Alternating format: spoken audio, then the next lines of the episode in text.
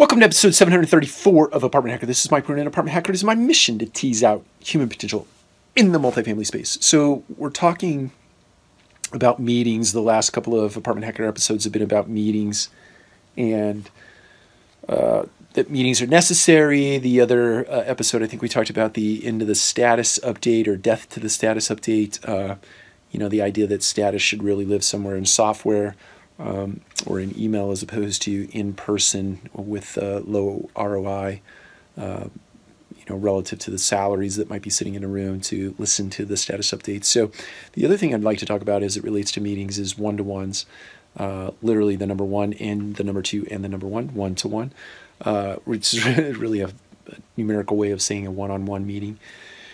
Um, one thing that I think is important, well, two things I'd say are important. It's very important that you are having one to one meetings uh, with those uh, individuals in your downline, and sometimes it's it's necessary and prudent to do step down meetings that are one on one in nature, uh, meaning one level removed from your direct report relationships. Yeah, I think you have to be careful there. That's a whole other subject, but important to have one-to-one meetings but it's also important to make sure that in one-to-one meetings you don't get into politicking. You don't get into uh, sharing speculations and frustrations about the way uh, people act and behave in the workplace. I can tell you that i've been guilty of that myself uh, over the years.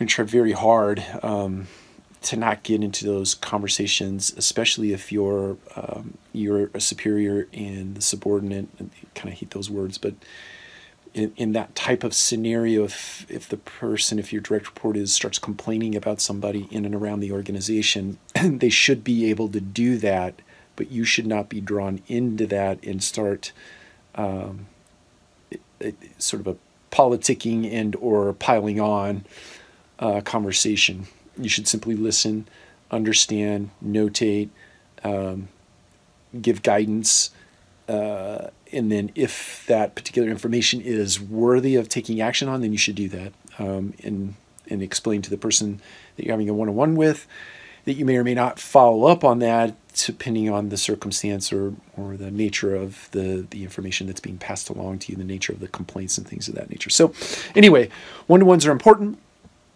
but it's also important to make sure that the content doesn't spiral into something that is unproductive to you and the person you're talking with in the organization at large. Take care. We'll talk to you again soon.